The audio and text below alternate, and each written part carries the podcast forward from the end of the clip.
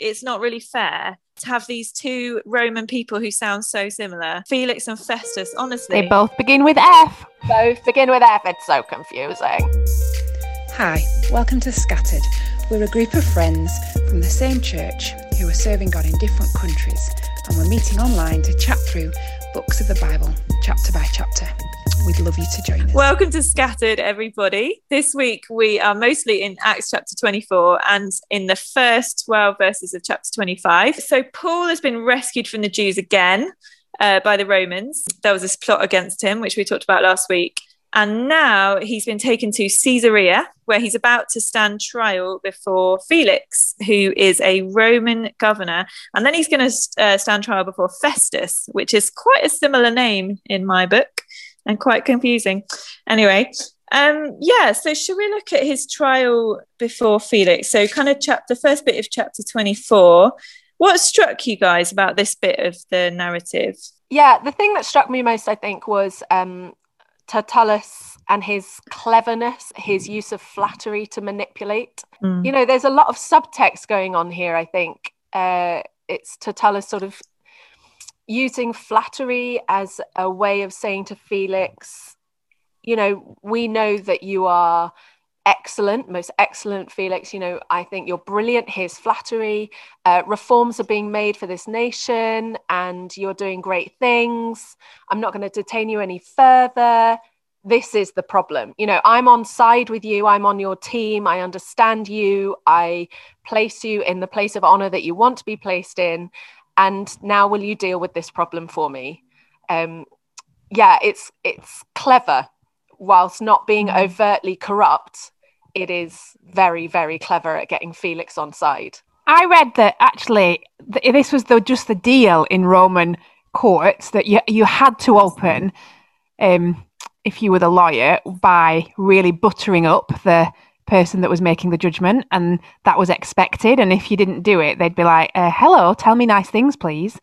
But um, yeah, it just made me think a little bit about flattery and how dangerous it is and actually how self-absorbed it is it, Mm-hmm. it's all about wanting your results isn't it and wanting your end product and using people basically for selfish means and so we use we're loose with the truth and we are telling people what they want to hear so they'll like us more yeah I, it made me think a little bit about how dangerous flattery is because it just um, is using people in lots of ways Yeah, because it's actually not true, is it? Because Felix was apparently notoriously not a nice guy, and he wasn't very kind to the Jews. So it's kind of ironic that this the Jews have brought this Tertullus guy and tur-.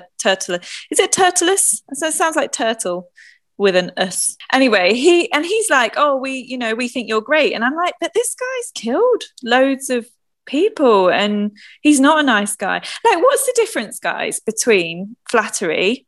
And like encouragement, one's true and one's false yeah, but don't you think you can flatter someone with true things? Yeah, I guess. So then it, I guess it becomes about your motive, doesn't it? Hmm. Yeah, that's helpful. Flattery would have a selfish motive, and encouragement would have an other centered motive. I, I think. Yeah, and I guess as well, flattery gets you something, doesn't it? Like, I guess normally you'd flatter somebody who's potentially like a bit above you in some way, and you need something, maybe. You know, so maybe it's somebody who's like really popular, and you want you also want to be popular, or I don't know, like how it's relevant to kind of our situation. But here, it's very much that they need something from this guy, don't they? I think the cultural thing here is quite interesting, though. So I've just come work from working in an area where it's really common to start um, meetings with big people like this, like Big Chief Walla Wallers. I hope that that's culturally appropriate use of that phrase. But um, You're learning well, my friend. You're learning well. Good I am northern. trying so hard with my culture integration.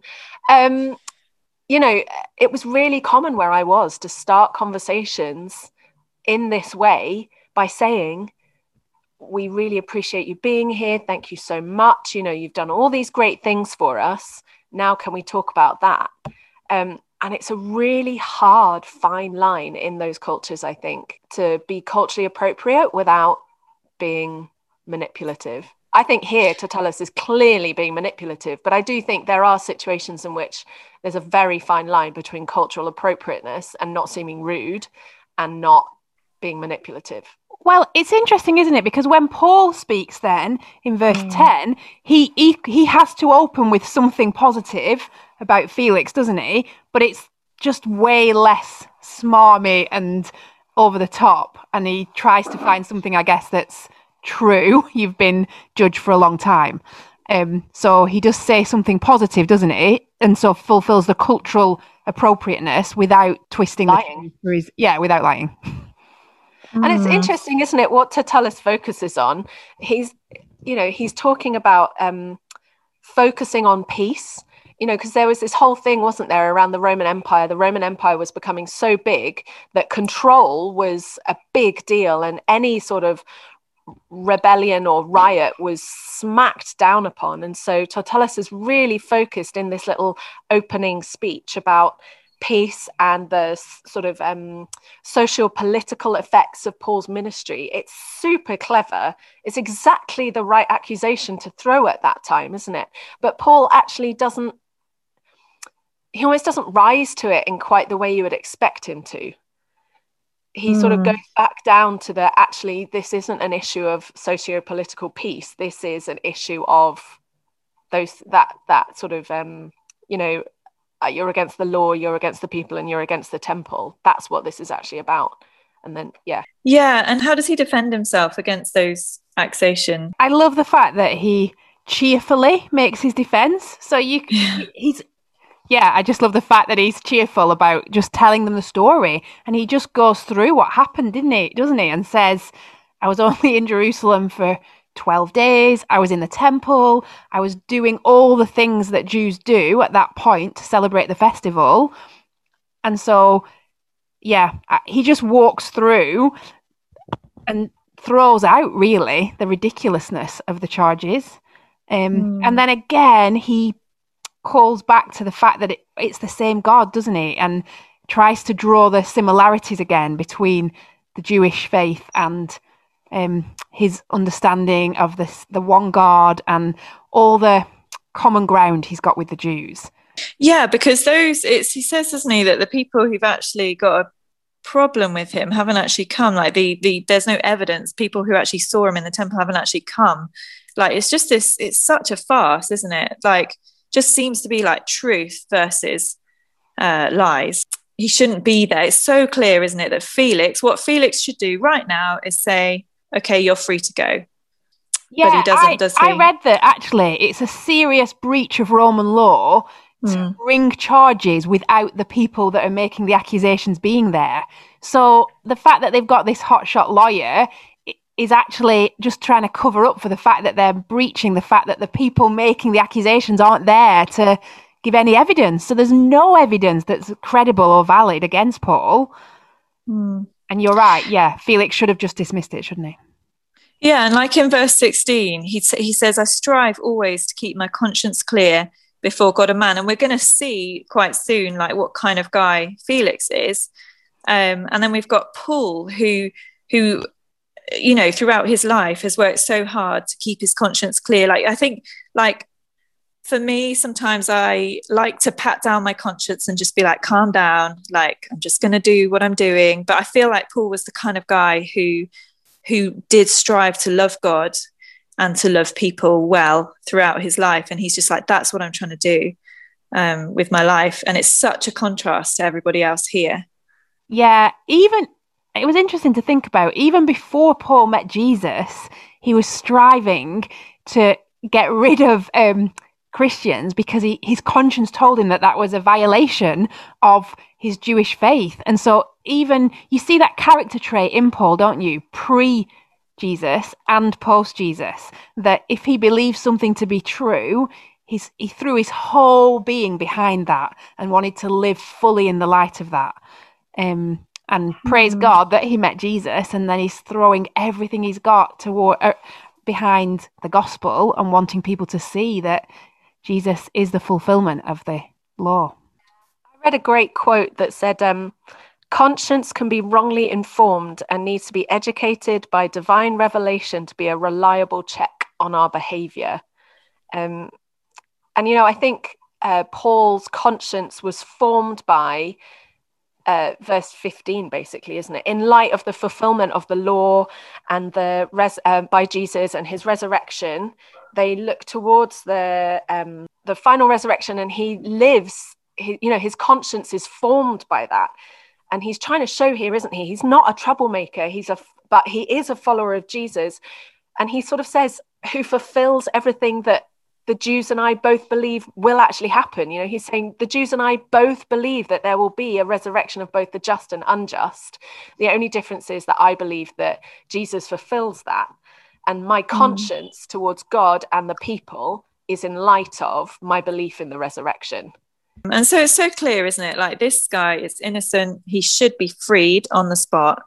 Um, but what happens, like, kind of, we're thinking 22 onwards now. What do you make of uh, Felix and his kind of response in this trial?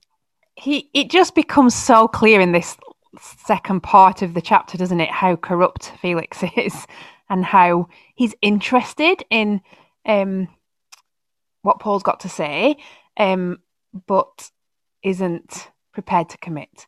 So I was fascinated by the fact that Felix and his wife, who actually was Jewish, so Drusilla was a really prominent Jew, they this is her second husband and it's his third wife. So they're not known for their um, commitment in marriage. Um, and yeah, like we said earlier, he's just so corrupt in everything he does. But I was fascinated that when they call to talk to Paul, Paul explains Jesus to them, explains the gospel, but then really wisely from Paul, obviously then applies that into um, their lives and talks about righteousness, self control, and coming judgment. And I find that so encouraging that Paul clearly knows his audience so well, doesn't he? And he tells them about who Jesus is and the resurrection, but then he also says, and that means this for your life. Yeah, because the way that Felix and Drusilla get together is basically Felix lures her away from her husband. It's not like she was, you know, separated from her husband already. He he lured her away. Um, and I I really thought that this was a, a picture of you know you because he said it says in verse 22 doesn't it that felix is well acquainted with the way you know he's he knows about christianity and yet there's no fruit. You know you can have an accurate understanding of christianity and be miles away from faith. You know i think there's a real difference here isn't there between head knowledge and actual faith? Felix you know mm. he repeatedly puts off a legal decision about paul and a personal decision about jesus because he was unwilling to take those steps he needed to take to towards Christ because he just valued the things of this world too much. He he was too scared about what he'd done. Um, he recognized his sin, but he just wasn't willing to do anything to deal with that. I found it fascinating in verse 25 where it says Felix was alarmed so yeah. clearly there was a real emotional reaction, wasn't there, to what Paul was saying? It, it wasn't like, oh, blah, blah, blah. Like there was a definite fear in him. And apparently that word alarmed is the same word that the Philippian jailer felt um, after the earthquake and at the power of God. And yet the Philippian jailer immediately responds in faith and his whole household come to Jesus and yet Felix feels that exact same emotion and that conviction, but just pushes it away. And yeah, so sad for him, isn't it? Yeah. It reminds me of like, uh, I think it reminds me of, you know, when Jesus did that miracle um, uh, and he healed the guy with the demons and the demons went into the pigs and the pigs ran away into the water and then the people come and they are afraid um, and they they send Jesus away. They say, "Please leave this area." Um, and there's other instances in the Gospels, aren't there, where like the holiness, it's almost like when the holiness is is scary, and and kind of you can either you know embrace that and be like, "I need you, God," or you can want to be as far away from it as possible. Um, it's interesting with Felix, isn't it? There's almost this kind of he wants to he wants to hear about it like he's attracted to it but also he wants to keep it away from him because it means it means change for him doesn't it? It means probably many lifestyle changes and that's too much for him. And so he just he just pushes it away. Um, i think it challenged me like when when do i hear my conscience? When do i but when do i not have the courage to act upon it? Um, i think probably all of us have a bit of felix in us at times like we know what the right thing to do is but sometimes we just kind of put it off or kind of push it away because um, we just we just lack the courage. And i think i think paul very much does have the courage to do to do hard things like talking to, to felix about you know potentially his his lifestyle and his marriage. Um, and i just i found that really challenging and isn't that encouraging as well you know this happen this thing happens at a point where like we said um, a few minutes ago felix could have just let him go like it feels such a frustrating moment and often um, people, you know, when you read around Acts 24, there's like, or Acts in general, there's like this line, isn't there? Paul's missionary journeys and then his trials. But actually, we can see in just these three verses that actually the, this time um, with Felix was just a continuation of his missionary work. It wasn't the end or the suspension of it. Uh, Paul hasn't wavered in his his work. He doesn't see this apparent deviation from uh, his missionary work to let go of what his ultimate aim is. Mm. It's just that um, I found that really helpful given us, my family situation, where we had this whole plan going off to, we were supposed to go to France in December, and we, instead we find ourselves here.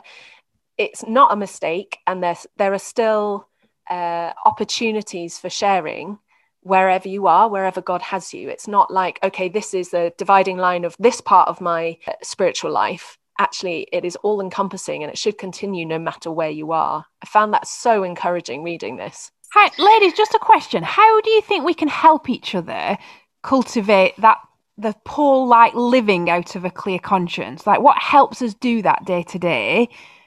And, and how can we help each other to do that rather than just to push down our conscience when it feels too hard? I had to make a pact with myself at some point because I do tend to tend to be motivated by fear. Um, so for me, it's it's not it's not necessarily you know a, a desire for um, you know like we see with Felix, kind of potentially lifestyle stuff like that. But for me, it's more I act out of um, a fear of I don't know the consequences of something, and I'm much more likely to um, not do something because of my fear.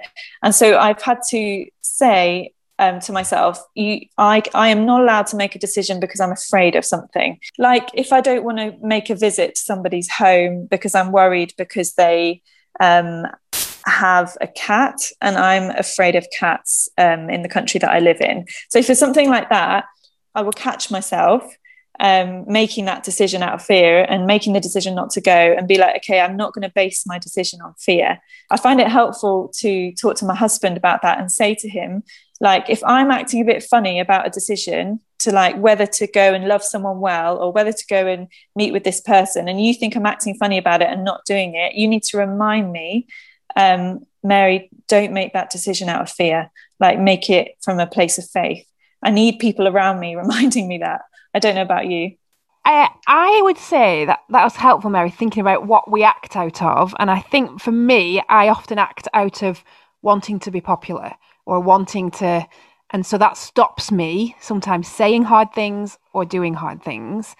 And when you were talking, I just thought actually in verse 25, I need, I need to remind my heart regularly that there is a coming judgment and actually cultivate that desire in my heart to hear the Lord Jesus say to me, Well done, good and faithful servant, rather than for other people to think, Oh, isn't Jill great? But actually, mm. that the Lord sees the motivations of our heart, doesn't He? And He knows all those times that I haven't spoken when I could have done. And just cultivating daily myself, I think, before God, that's my desire to hear Jesus say, Well done, rather than living at a socially appropriate level and comparing myself to others around me, but actually just wanting to look to Jesus. But it is a two way street. I think we do need to be challenging each other gently in love when we um, when we see issues and encouraging each other towards uh, more godly responses to things. But I also think that we need to be praying for each other that we would have soft and open hearts Um, you know, often when I feel challenged by someone, I would say, particularly my husband, my automatic response is that they are wrong. And um, that becomes the argument. You said that in a mean way, not actually, he might have had a point. Mm. Um, so I think we need to be praying for each other that we can uh, call each other to account um, in terms of conscious conscience and in terms of our actions, but we need to both have a soft heart and uh, a gentle mouth, kind word. Yeah.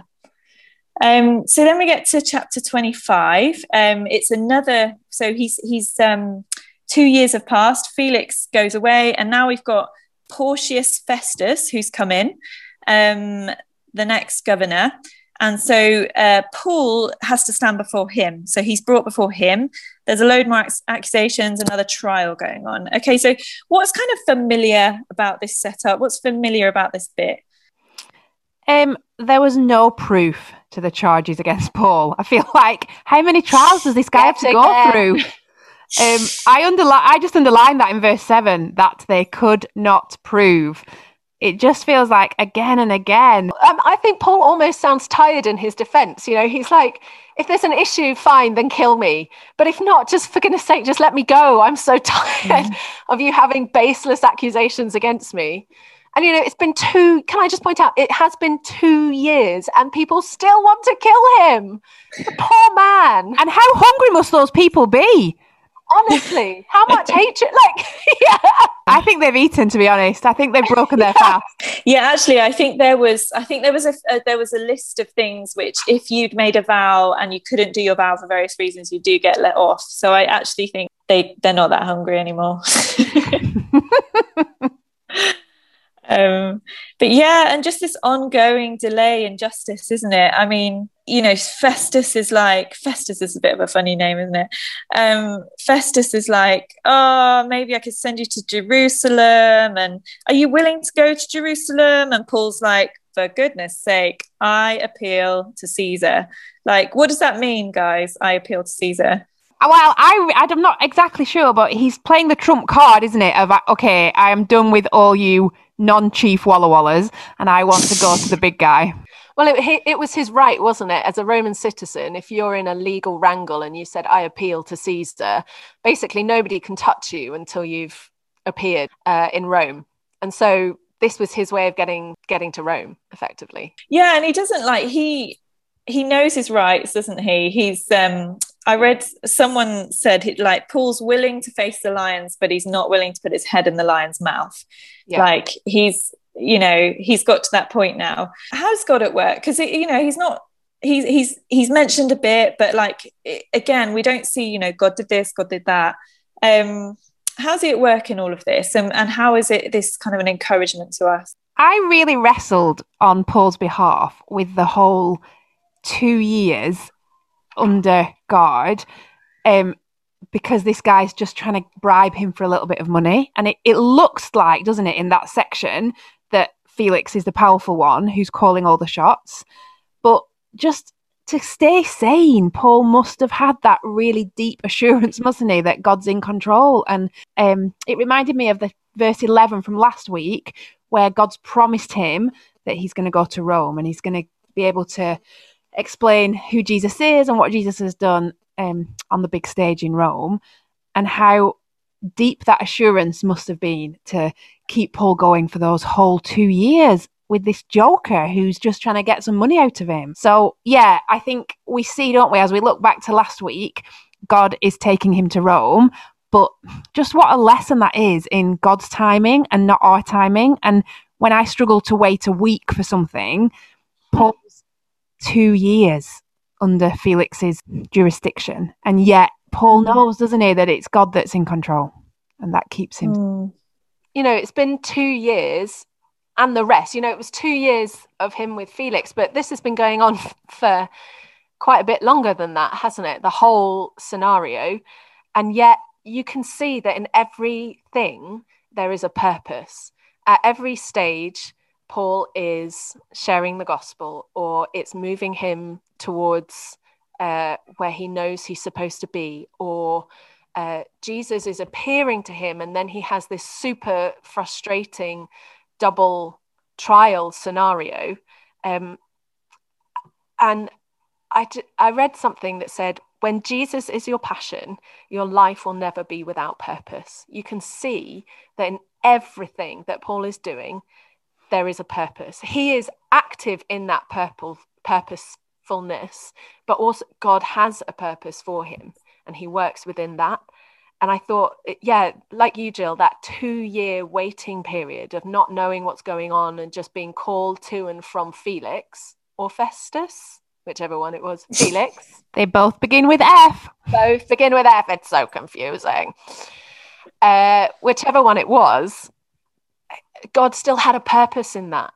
He was still at work. There were still opportunities to share it wasn't purposeless. Yeah, it's really made me think about how easy it would have been for Paul to say, "Oh, when I'm free from this prison cell," and how but he didn't because he saw that there was purpose every day and how easy it is for us at the minute to say when lockdown's over when coronavirus is over you know it's been nearly it's been over a year now how much longer god do we need to be under these constraints and yet i think just like Paul, God wants us to live every day, doesn't he? Thinking, what is it that today's going to bring? What's my purpose as somebody who loves Jesus today within the restrictions that I'm living under?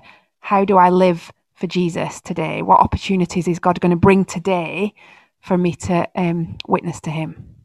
But mm. I, I appreciate that's hard, isn't it, for us at this time, just like it was hard for Paul then. Yeah, because mm. it could it could have Paul could have sat in sat in his cell or wherever he was, couldn't he, and thought, oh, I just wish these trials could be over so that I could get going with evangelism. But actually, what was his defense over and over again, if not evangelism? Yeah, that's cool.